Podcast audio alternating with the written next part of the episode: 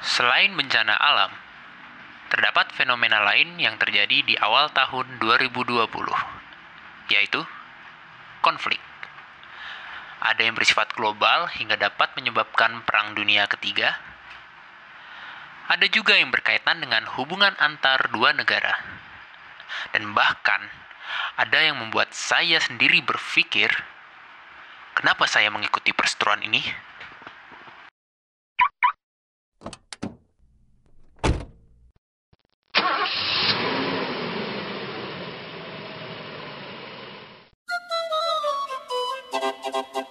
Hai semuanya, kembali lagi di podcast di saat macet bersama gua Alvin Hernanda Putra dan juga bersama Izrak Gangsar.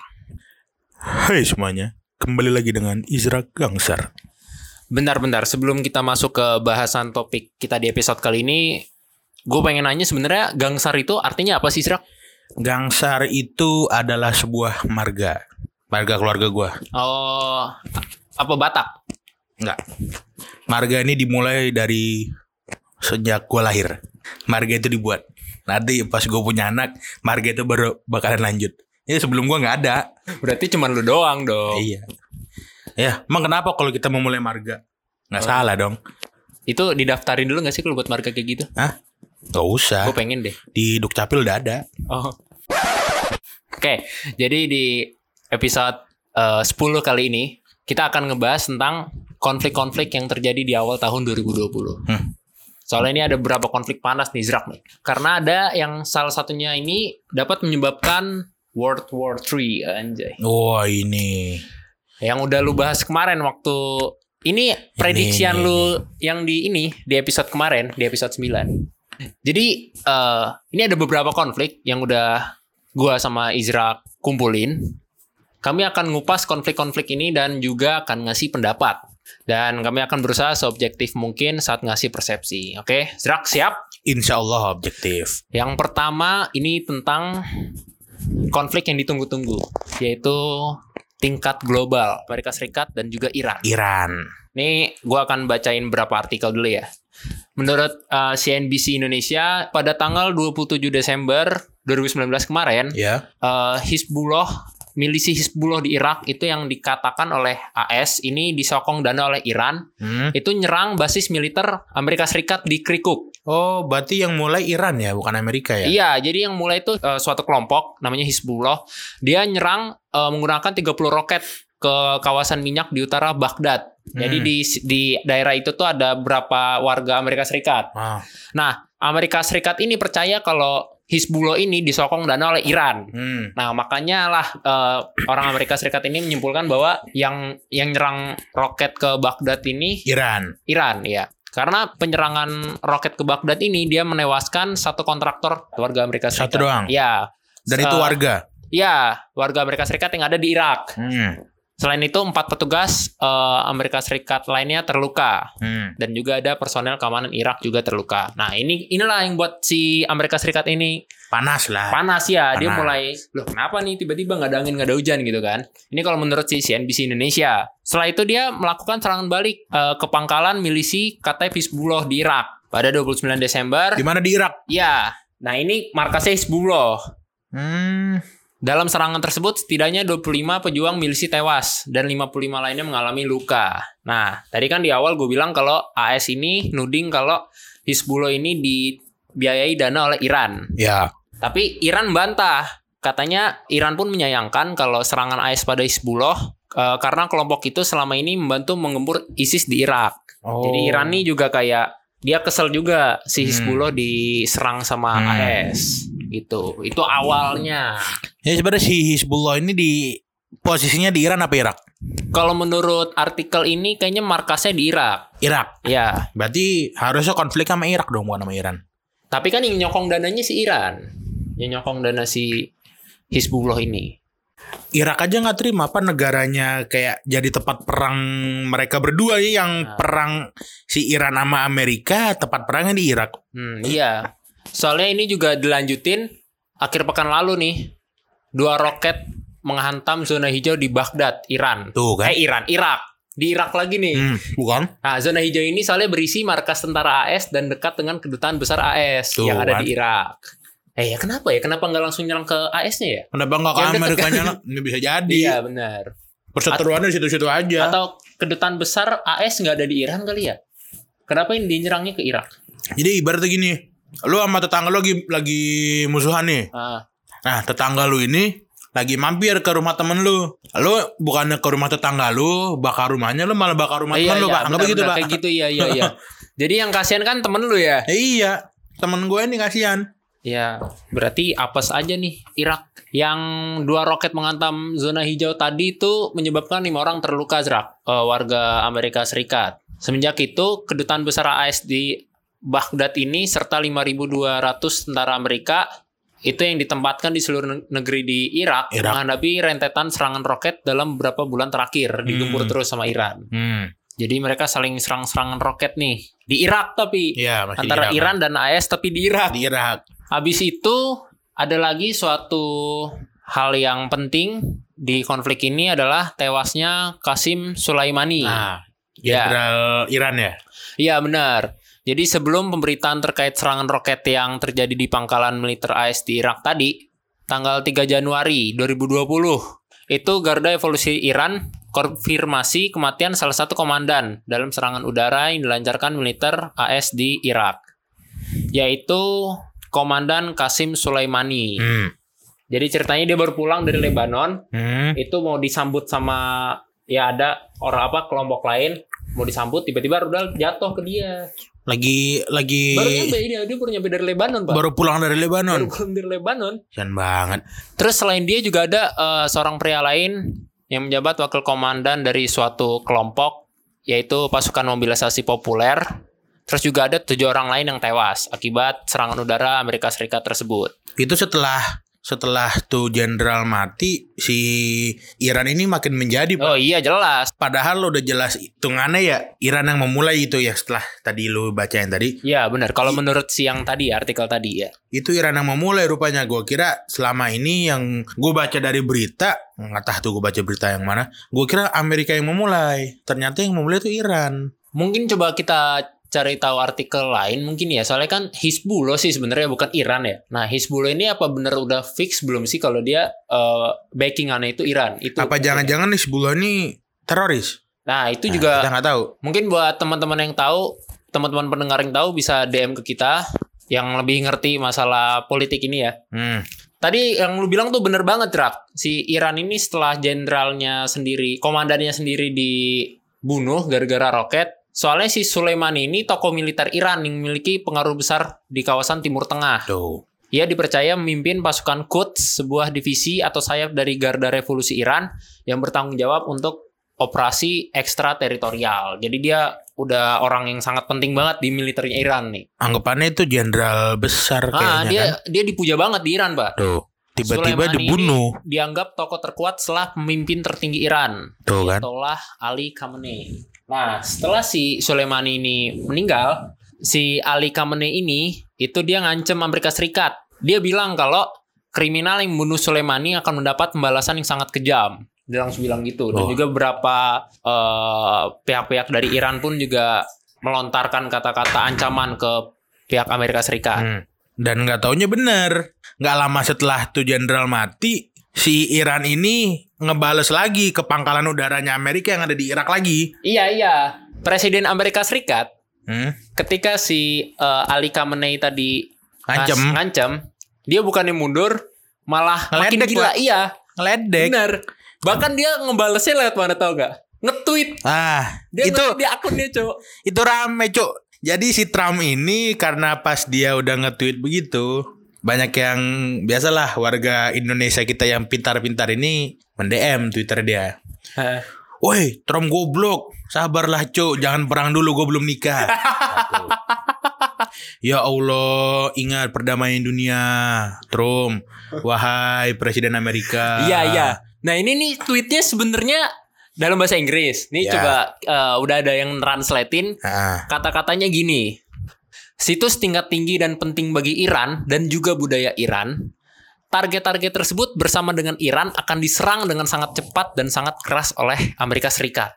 tuh, itu Yang kan nyari itu- ribut, iya. Pak. Seorang presiden nge-tweet sesuatu yang sangat-sangat kontroversi. Ini emang mau mau berantem. Dikira bocah tawuran kali ya. Kan kalau bocah-bocah alem mau tawuran kan nge-tweet, "Oh, apa all base ini, all base mana situ?" Lo kira ini tawuran STM? Dikira tawuran STM kali nge-tweet dulu baru baru tawuran baru ribut iya kan anjing. Nah, isi di Twitternya itu juga bilang kalau AS telah menargetkan 52 lokasi Iran. 52 ini merujuk pada 52 warga Amerika Serikat yang disandra oleh Iran saat terjadinya revolusi 1979 sampai 1981 silam. Udah lama ya padahal ya. Cuman dibawa-bawa sama si Donald Trump ini. Perseteruan perseteruan mereka tuh emang udah lama Nah, banget. iya benar. Perseteruan mereka tuh kalau menurut kompas.com itu hubungan antara mereka berdua mengalami pasang surut dari tahun 1953, Pak. Tuh kan. Dimulai 1979 itu mulai nggak harmonis semenjak eh, adanya revolusi Islam Iran. Sampai sekarang nih puncaknya di sini. Sebenarnya emang akhir apa dari tahun 1979 tuh mereka berdua udah nggak harmonis lagi. Tapi Zrak, untungnya kayaknya DM DM dari netizen Indonesia ini ada ngaruhnya ke eh, gagalan Perang Dunia Ketiga. Kenapa tuh? Karena ini di berita baru nih menurut CNN Indonesia Hmm. Eh AS Iran ini udah mengalami anti klimaks karena di tanggal 14 Januari kemarin Presiden Donald Trump menyatakan mundur dari konflik. Ya cemen lah. AS tidak akan menggunakan kekuatan militer untuk membalas serangan sebagai balasan atas kematian Jenderal Qasim Soleimani. Hmm. Jadi ketika Iran udah ngebales-bales nyerang-nyerang pakai roket, Hmm. AS sudah nyatain kalau mereka nggak akan balas lagi. Sebenarnya Trump itu bukan takut akan pembalasan Iran, Tapi. Tapi ada beberapa opini nih Hmm. eh, di balik Trump yang mundur tiba-tiba. Soalnya dia Ah. ngagetin banyak pihak dong. Ah. Kan kita tahu kalau Donald Trump itu Iya emang bocahnya kan nyari ribut itu orang. nah, a- agak out of the box banget kan orang ya. Nah, jadi banyak yang kaget nih kok Trump tiba-tiba mundur. Ah. Ketika orang banyak memprediksi kalau dia bakal makin Terus, nyerang, ah. makin gila lagi dia nyerang Iran kan. Nah, ada beberapa opini yang pertama, Trump ini nggak memiliki uang buat merangin Iran Itu nggak mungkin sih. skala besar. Karena pembunuhan Soleimani ini diperintahkan Trump tanpa sepengetahuan dari Kongres AS. Oh. Jadi dia eh, tanpa persetujuan dari Kongres, dia itu nyerang Soleimani gitu, Pak. Makanya inilah kalau misalkan Kongres AS nggak setuju, ya nggak bakal keluar anggaran modal dana-dana buat Iya, lanjutin gitu. Itu salah satu opininya. Jadi si si Donald Trump ini dia diem-diem dia ngebunuh komandan negara orang. Jadi tujuan dia ngebunuh tuh nggak ada tujuannya pasti. Nah, ada lagi, ada lagi yang memberikan suatu opini mengenai tujuan dari Trump. Donald Trump. Nah. Nah, ya, kembali yang tadi salah satu opini lainnya yaitu kenapa Trump mundur itu karena publik AS pun juga protes dia ke Trump sendiri gara-gara dia ngebunuh Soleimani. Itulah yang membuat Trump berpikir dua kali Diprotes warganya ya Iya, rupanya. untuk untuk berkonfrontasi militer lebih jauh lagi sama Iran. Kalau untuk eh, tujuan dari Trump Hmm. itu ada yang beropini kalau Trump ini sengaja membuat keputusan dramatis dengan melakukan penyerangan terhadap Iran demi mengalihkan perhatian publik terutama para pendukung terhadap isu pemakzulan. Pemakzulan apa tuh? Oh lu nggak tahu? Kira tahun kemarin kan booming Oh. banget pak pemakzulan. Trump Eh, mau dilengserin ya? Iya itu. Nah ini ada yang beropini eh, kalau dia tiba-tiba ngebunuh Soleimani gara-gara dia pengen ngebuat orang eh, perhatiannya pindah ke konflik ini. Udah ngelupain nih masalah isu pemakzulan kemarin. Pemakzulan. Oh iya iya iya. Eh, Trump itu berapa tahun ngejabat ya? Kalau Kurang nggak, tahu deh. kalau yang Coba cek. coba gue cari Cek cek. Trump. Eh, dari tahun kapan dia? Trump itu dilantik pada Januari 2017 berarti udah tiga tahun berarti kalau emang seandainya dia mau dimakzulkan setahun lagi sih masa jabatan selesai Hmm. soalnya presiden Amerika tuh cuma empat tahun Mm-mm. satu periode masa jabatan tapi kayaknya nggak mungkin sih dia mengalihkan lebih tepatnya isu pemakzulan dengan perang anjing satu dunia pak Nggak nyampe perang sih. Ngebunuh komandan negara lain doang. eh itu kan memicu perang Iya pak sih. Ya kan kembali lagi Donald Trump orangnya Orangnya sangat-sangat out of the box out banget of the kan. box sih ya aduh Tapi kalau misalkan artikel ini benar, dia kan pusing nih. nah Wah, gue mau dilengserin nih sama rakyat Nah. gue sendiri. Apa ya yang bisa buat rakyat gue ngelupain tentang ngelengserin gue? Ngebunuh komandan negara Nah. lain kayaknya makin cocok. pengen dilengserin anjing Dah itu tentang konflik eh, AS Iran. Ya tapi dengan mundurnya AS ini mungkin Iran juga salah satu pihak yang senang juga karena Iran eh, mereka sadar kalau mereka belum kuat pak. Iya sih. Dari militernya pun ya, jauh banget ya. Ini soalnya ada yang membandingkan adu kuat militer antara AS dan Iran. Ini jauh-jauh banget jerak. Udah ngeliat ini belum? Gue juga ada nih. Nah, ya kan? Beneran. Jauh banget, Pak. Ini yang paling kelihatan bedanya itu pesawat militer. Amerika Serikat itu sampai 13.000 sedangkan Iran cuma 509 anjir. Dari anggaran aja udah beda. Amerika tuh anggaran militernya ya. Ya. Ini per tahun Hmm. 2019. Tapi nggak tahu juga nih tahun berapa. Ya. Dia anggaran militernya 716 miliar US dollar. Oke. Sedangkan Iran cuma 6,3 Anjir. miliar. 100 kalinya anggarannya Iran tuh masih Masih nggak cukup Iya. buat ngancurin Amerika. Dari jumlah personil juga. Amerika tuh punya 2 juta 14 orang. Nah, Sedangkan Iran cuma 870 ribu. iya, dua kali lipat lebih justru. Hampir tiga kali lipatnya. Ini nih yang parah nih kapal induk Iran nggak punya, Pak. Dari CNN Indonesia ini dia Ah. ngasih tahu kapal induk Iran nggak punya, Amerika ada 24. Wah, Satu-satunya aspek yang eh, banyakkan Iran itu adalah rudal. Rudalnya Oh. Iran tuh lebih banyak daripada Amerika Serikat. 1900 sementara Amerika Serikat cuman 1056. iya mereka kalau seandainya berarti si Iran ini dia ini Pak bertempur jarak jauh Pak. Iya benar. Dia rudal kirim aja semua rudal lah ke Amerika. Bisa ngancurin paling enggak ya setengah negara lah tuh hancur. Cuman dia kalau misalkan jarak deket kalah dia. Iya. Berarti dia tipe-tipe marksman berarti. ya, oh iya, jauh. marksman dia. Iya. Si Amerika ini tank Pak, soal personilnya banyak. Kenapa jadi tank sih? ya itu konflik pertama antara Iran dan juga Amerika Serikat. Ya kita senang ya jerak ya. ya, nangis. Dengar dengar berita nggak jadi perang dunia ketiga. Padahal kalau jadi kan lumayan Pak. Oh, skill ini, skill bertarung yang udah lu asah di Mobile Legend kepake Oh, ya. Skill gua main Fortnite ntar Oh iya benar banget tuh. Eh, lanjut ini adalah konflik kedua. Kalau tadi itu global, walaupun cuman antar dua negara, cuman dia dampaknya benar-benar satu Hampir dunia, ya, satu bumi. hampir satu dunia. Ya, kalau ini eh, konflik antara dua negara atau satu negara dengan suatu kawasan, Hmm. Yaitu antara Indonesia dan juga Cina. Oh, ini Natuna ya. Ya, mengenai Cina yang eh, ngakuin kalau Natuna itu bagian dari daerah dia. Cina, Ya. dari wilayah Cina. Oke, ini langs ini ada sumber dari tagar.id sama kompas.com. Jadi awal mulanya pada tanggal 30 Desember kemarin, tim patroli Indonesia ini mergokin kapal penjaga pantai Cina, tapi di wilayah Natuna. Ya ZE Indonesia di Natuna. Hmm. Kapal penjaga pantai Cina ini lagi ngawal sejumlah kapal ikan Cina yang lagi melakukan kegiatan pencurian ikan Waduh. di Natuna kita. Kapal penjaga bukan kapal nelayan. Kapal penjaganya lagi ngawasin kapal nelayan. nelayan kita apa nelayan nelayan? Cina dong. Jadi kapal jadi nelayan Cina dijagain juga sama kapal penjaga Cina. Jadi si Cina ini mengawasi nelayan Cina di wilayah kita. iya benar. Waduh. Jadi dia udah ngambil ikan kita, dia sosokan ngawasin pula Sok-sok kan. ngawasin. Abis itu Indonesia langsung ngasih nota protes dong. Ya pastilah. Nah, tapi pemerintah Cina ini nyatain kalau pihaknya memiliki hak atas perairan Natuna tersebut karena mereka punya konsep namanya 9 garis putus. Apa tuh? Nine dash line. Nah, apa tuh? Nah, jadi Nine Dash Line ini udah ada menurut mereka nih, udah ada di tahun 1947 ketika Chiang Kai-shek. Siapa tuh? nggak tahu pokok orang Cina aja. Dari partai Kuomintang berkuasa di Cina. Dia ini membuat justru bukan nine bukan 9 dia buat 11 Oh. nah duanya tapi akhirnya dibuang. Nah 9 ini salah satunya Natuna. Oh. gitu.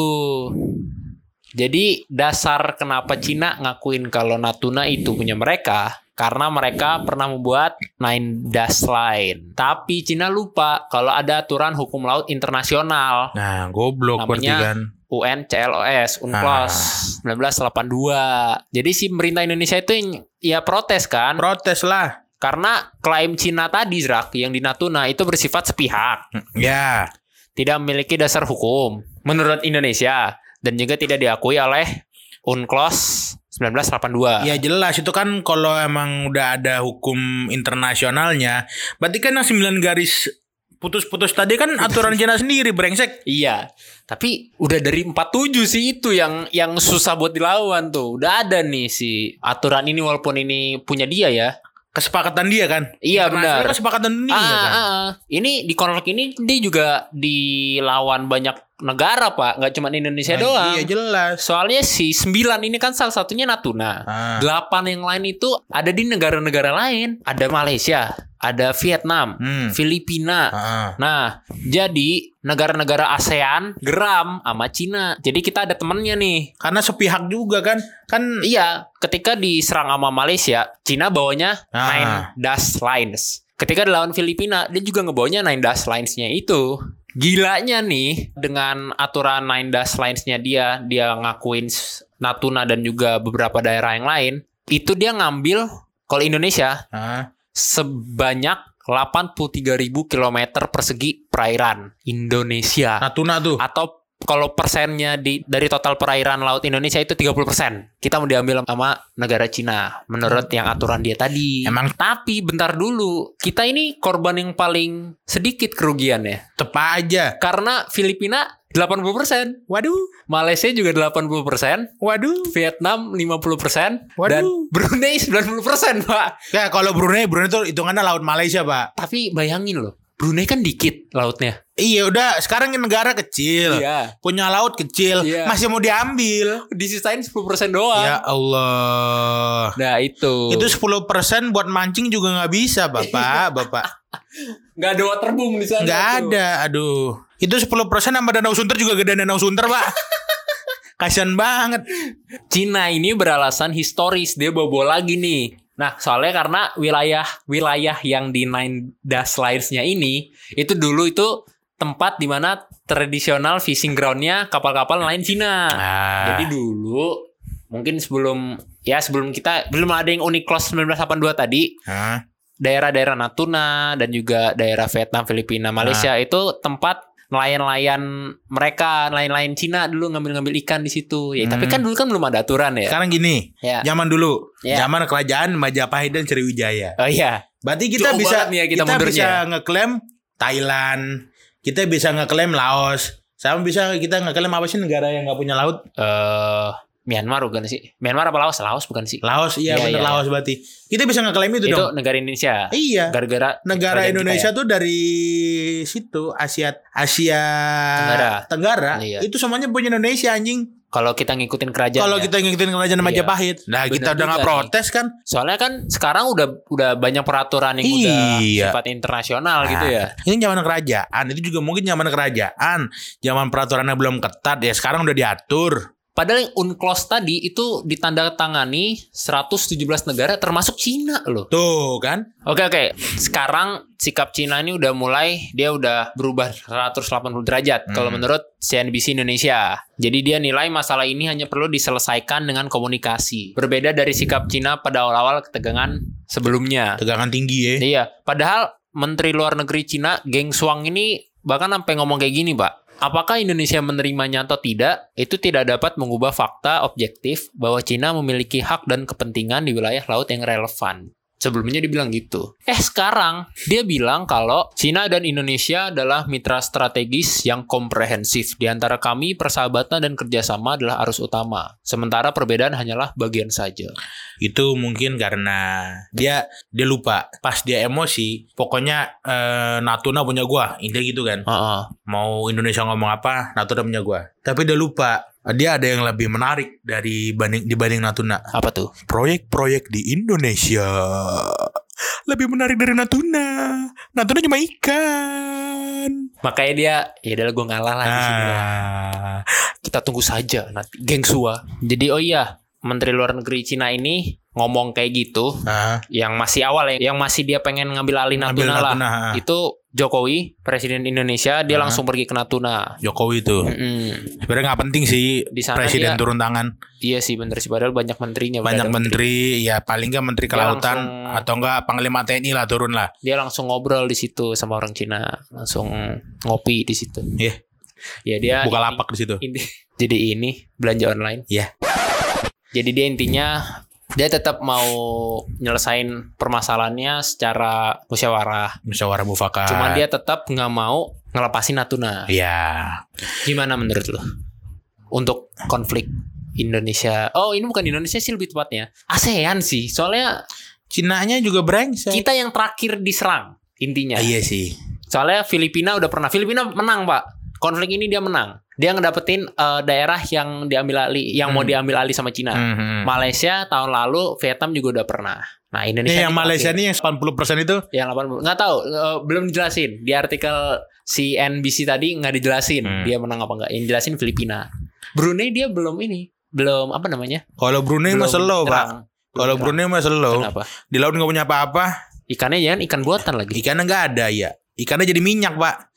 Brunei kan minyak yang bagus. jangan lautnya bukan air lagi Nah, minyak. iya mahal dong Itu dia. harusnya dimarah berarti kalau itu Ya, kan cuman Banyak, cuman sedikit ya. sedikit. Bener sih ya itu dia kedua konflik internasional kayaknya kita kebanyakan ngebahas internasional ya coba kita balik ke dalam negeri serak Nah, ini yang ditunggu-tunggu di Indonesia ini ada konflik panas, panas banget khususnya di Jakarta dan bermula juga di dunia maya ah ini ya di dunia maya di salah. dunia perwifian ini Ini lebih di dunia maya. Iya.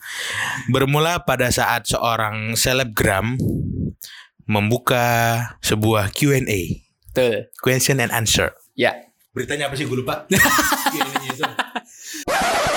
jadi di Q&A-nya ini ada orang yang nanya kak Ken kak Ken ya enggak, jangan dikasih tahu dulu. oh jangan dikasih tahu dulu Jangan dikasih tahu dulu selebgram. Ken banyak Hah? Ken banyak gak cuma orang ini doang selebgram Oh, iya, iya, boleh, boleh, boleh. kak Ken kak Ken apakah lu love itu wanita seutuhnya Siapa lu, Love? lu love Lu. Lu cinta? Salah. iya lu love lu cinta Oh iya. lu Cinta. love lu Love. love itu artinya Cinta. jadi lu Cinta Iya. Jadi jadi ada Perseteruan antara Keanu dan Lucinta Luna. Oh, kalau pas bagian ini ngomongnya harus kayak gitu ya. Oh jelas. Harus kayak apa namanya akun-akun gosip gitu ya. Ini kita membahas ini juga pada lembe turah anjing. Kita akan ngupasnya lebih lebih dalam daripada lambe turah nih. Kita akan kupas ke dalam-dalamnya sampai kita tahu lu cinta itu sebenarnya seutuhnya wanita apa bukan. Ah jelas bukan. ya kayak kayak anu lu jawabannya. Awas lu dilabrak lu. Nah, jadi ini balik lagi ya. Jadi ada yang nanya nih di Q&A Keanu. Kak Ken, Kak Ken. Lu cinta Luna itu wanita seutuhnya gak sih? Dijawab Keanu oleh jawab. Keanu. Ingat lo jawabannya. Enggak. Keanu jawab, eh dia nanya balik, Nah, lu percaya nggak? Pasti pasti tidak apa gue jelas. Kalau gue jelas tidak. Gitu. nah, Terus dia bilang, bercanda kalau cinta. nah. Eh serius deh, kan gitu ya kalau Keanu kan gitu ya. Bercanda dia emang. Ah, akan tetapi Ya, lu cintanya di tag pak. itu bukan dia yang ngetek pak, Oh bukan. bukan orang lain. Dia mah nggak pernah ngetek-ngetek kayak gitu. Terus ada lagi cuma satu masalahnya pertanyaan tentang lu cinta Luna di Q&A-nya Keanu ada dua. Ada lagi Yang kedua nih lebih lebih sensitif. lebih iya lebih nyerang. Ah, Karena pertanyaannya Kak Ken, Kak Ken Pantas gak sih lu cinta Luna dinobatkan sebagai Barbie Indonesia? ya Keanu panas dia. Yang jawab Keanu eh, Dijawab dong sama Keanu Nah, panas tuh Keanu tuh. Masa lu cinta dibilang Barbie? Eh kalau menurut gua sih Lebih cocok boneka santet Kata Oh. Keanu gitu jawabnya dia bilang Ini ada apa ya Kok yang nanya lu cinta sampai dua kali Gue nggak tahu Si Keanu-nya pada saat eh, nge-publish si Q&A itu nge-tag Hmm. lu cinta apa bukan atau orang lain yang ngirimin ke lu cinta sampai lu cinta tahu soalnya lu cinta tiba-tiba nge-story bilang Oh. eh Keanu lu mau pansos ya ngata-ngatain gue? Anjir kenapa gue jadi ikut-ikutan suara yang lu cinta cok? Eh, lu tuh cuman selebgram doang bukan artis. Nah di story yang pertama ini lu cinta langsung nyerang Keanu pakai ngata-ngatain Keanu. Hmm. padahal kan kalau Keanu ya tau lah Keanu aja orang orang pada Tahu mulutnya juga kasar Iya anjing. kasar tapi kan dia selalu di belakang setiap dia ngomong dia selalu ngomong apa tau gak Apa? bercanda sayang dia selalu ngomong gitu Keanu Ah. sampai orang-orang buat baju bercanda sayang karena orang tahu dia bercanda Ah. nah tapi lu cinta Luna dia nanggepin serius bahkan lu cinta ngomong gini lu kalau misalkan mau ngatain gue lu harus level dulu sama gue Alah, perawatan sono alah. lihat tuh muka udah kayak celepuk, rambut udah kayak wewe gombel. Kata-katain pak pokok intinya. Anjir gue ngikutin banget nih.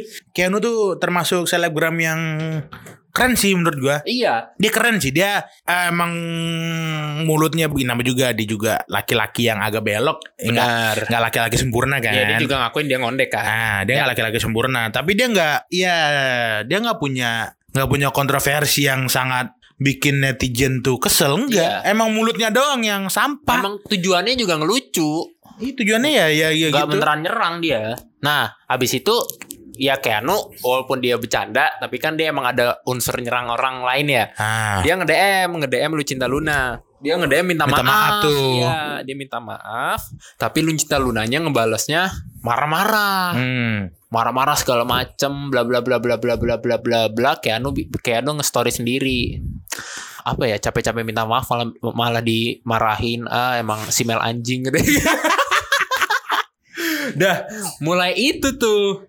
Mulai itu lu cinta jadi sering instastory ngatain Keanu Oh, dan temannya dia si siapa tuh namanya? teman-teman Keanu mulai ngebelain nih ngebelain Keanu pertama-tama itu eh, Luluh Lava jadi dia eh, ngebalas apa namanya storynya Lucinta Hmm. terus ngetek Keanu gitu apa ya masa kayak gini aja di gede-gedein sih masalah kayak gini gede-gede-gedein sih Temannya nih solid pak. iya iya ya karena kan Keanu kayaknya baik ya Hmm. Nah Lucintanya langsung ikutan nyerang Luluh Lava juga Makin panas. kalau nggak salah dia sempat bilang gini eh, Eh, lu Keanu sama lu Lava lihat kaki gue nih. iya iya iya lihat iya. kaki gue Ini nih. dia nge-storyin kaki anjir. Nih lu tuh semua Bayangin. tuh anjing babi. Lu tuh di bawah kaki gue nih. ya. Eh ya nih lu di bawah kaki gue nih. Nggak jelas. Dia ada yang bilang gini, eh lu lava atau apa ya gue panggil lu lu mau gue pukul atau apa gitu kan lu lava nih lu mau gue pukul atau apa gitu. Nah ada lagi temennya Keanu yang lain yaitu The Connell Twin. Hmm. Nah, ini kesukaan lu nih. Nih The Connell Twins nih dia sempat bikin video Dia orang Sunda kayak kan, marah-marah. marah-marah. Backgroundnya sawah kan. Terus dia eh, lu cinta ini bentuknya kayak hantu kayak gitu. Iya. Tahu gak lu? Jadi mukanya lu cinta tapi bawahnya kayak kelihatan jantungnya hatinya. Kuyang, Oh, iya, anjing. kuyang. gue rada-rada lupa itu. Kuyang anjing kayak kayak kayak. Wakano ya yang kemarin Ah. tersakti ya. Ya kan tuh kuyang gitu. Nah ngomongnya bahasa Sunda jerak. Kata-katain tuh lu cinta. Nggak pokok pakai bahasa Sunda dikatain gue suka situ lucu. Tuh cintanya balas. Pokok ngata-ngatain di Twin apa tau nggak? Gara-gara backgroundnya sawah. Apa? Orang miskin. Iya anjing. Dia Connell Twin emosi kan dibilangin orang miskin. Ada lagi nih terakhir. Kan tadi lima ya. Hmm. lima selebgram Keanu Lula Lava The Connell Twin Twins empat kedua. satu lagi Dara Arafa Dara Arafa lu tahu nggak yang mana dia dulu sempat viral juga Dia viral yang, yang, buat video yang ngata-katain cowok Iya benar. yang ngeliat cewek bening sedikit bungkus yang gitu loh Iya iya. ah, iya iya iya. Tahu. nah si Dara Arafa ini juga temannya Keanu dia ngebelain Hmm. Keanu nah dia buat video ngenabing kata-katanya lu cinta jadi suaranya suara lu cinta Tapi dijogetin, Pak. tapi dijogetin. Itu itu keren, itu gue suka. Itu bagus. Makin emosi nih si Lulov nih. Iya. Bahkan kan si Keanu sampai bilang gue nggak ada takut takutnya, gue nggak ada takut takutnya sama Ya, lu. Lu Cinta. ngapain takut? Ayo ketemu. Ada lagi yang yang uniknya dari konflik ini, followersnya lu cinta Luna ikut ikutan. Mereka bener-bener yang kayak ikutan ngatain Keanu. Aduh. Dan lu cintanya juga nge-screenshot di storyin. Iya. Itu namanya kelihatan pak. Ya. Itu tuh yang yang gua aneh nih ada orang lain yang ikutan ngatain Keanu dan si lu cintanya nge-screenshot terus di storyin anjir. Kita semua bisa tahu itu siapa aja yang ngebelain Hmm. lu cinta yang ngata-ngatain uh, Keanu and the gang. Tahu lah yang ngebelain lu cinta tuh berarti sejenis sama lu cinta lah. Iya bener. Udah pasti Kan sejenis. gue kepo kan kan Keanu Sesama simel lagi. Keanu selebgram kan. Gue lihat followernya 1,4 terakhir. Kalau nggak salah ya. 1,4 atau 1,3 gitu. Ah lu cinta pasti di bawahnya nih. 2,4 pak. Eh, Ya lebih banyak anjir. eh, Gila ya orang-orang Indonesia ya. anjing. terakhir nih ini yang gue ikutin terakhir nih gue nggak tahu nih Ah. teman-teman kalau misalkan ada eh, berita terbaru dari konflik yang sangat panas ini yaitu Instagram The Connell Twins ini diblokir sama Instagram. Anjing apa sih ya mereka mereka klarifikasi di YouTube-nya mereka. di Connell Twins nih? Iya. Anjing. Mereka sampai mau nge polisiin kalau misalkan ini benar-benar terus berlanjut, Pak. Si lu cinta ini. Nge ngepolisiin lu cinta. Ya iyalah nggak jelas anjing. Nah kalau di Sekarang nih akhir-akhir ini lu cinta masih bilang kalau mereka itu orang yang pansos, sedangkan dirinya ratu ladang duit. ya Ratu Simel anjing. Tai. Ratu Simel Indonesia. Enggak, sebenarnya bukan Simel sih. Apa sih? Udah kamu punya Pak. Udah Apa ya? dipotong. Dibilang cewek, Bukan cewek, bukan. bukan dibilang cowok. Bukan, Bukan. udah, Apa ya udah nggak punya. Apa ya? Ya buat teman-teman juga yang mau ngasih julukan buat Lucinta Luna bisa nge-DM kita. Oh bisa pak. Apa? Laki-laki. Kayak gue harus belajar ini deh, ngesensor kayak mulai sekarang. Dah ya itu ada tiga konflik jerak. Eh, menurut lu konflik mana yang paling seru? Ya gue emang lebih suka ngikutin yang Amerika Iran sih karena gue tuh berharap Ya terjadi perang dunia ketiga pak. karena Karena pasti ada krisis dunia. terus terus keuntungan buat lo apa? Keuntungan buat gue adalah yang jelas nilai Indonesia naik di mata dunia. Karena Amerika nilai turun di mata dunia. Karena ini lagi perang. kenapa jadi Indonesia yang naik? Indonesia pansos. Bodoh amat ah. Gak penting Indonesia pansos. Jadi yang paling seru AS Iran ya Oh iya, gue berharap perang dunia ketiga padahal.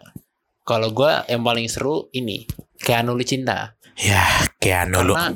Eh, kayaknya kalau misalkan kita ngomongin Amerika Iran Kayaknya nggak nggak terlalu berdampak sama podcast kita deh Kalau misalkan kita Oh, iya. ngomongin Keanu Lucinta Bisa aja kita disentil kan Terus kita ikut-ikutan naik Oh. Kita didengar oleh Lucinta Luna. Ini maksudnya apa ngatain gue laki-laki? Hah?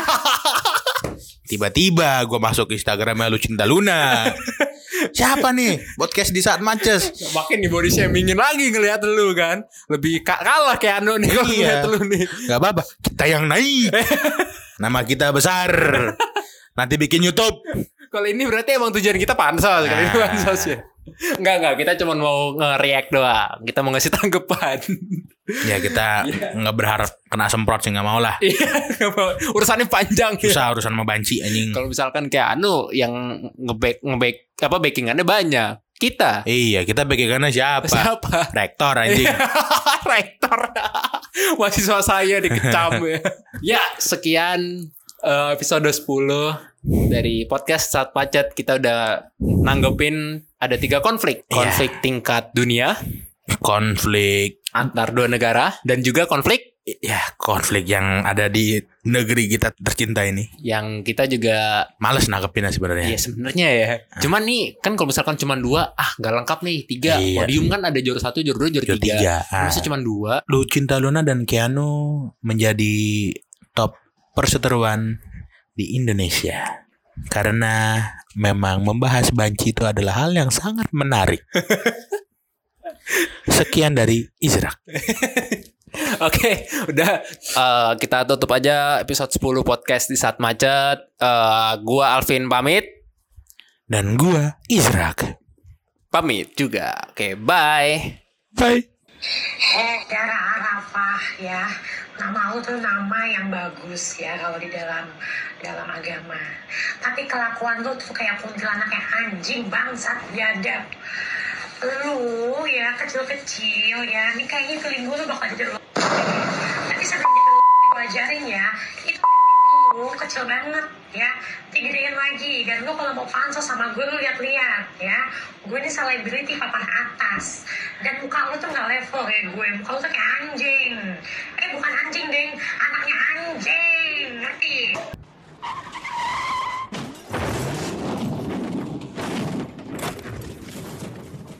Hah? Apaan tuh?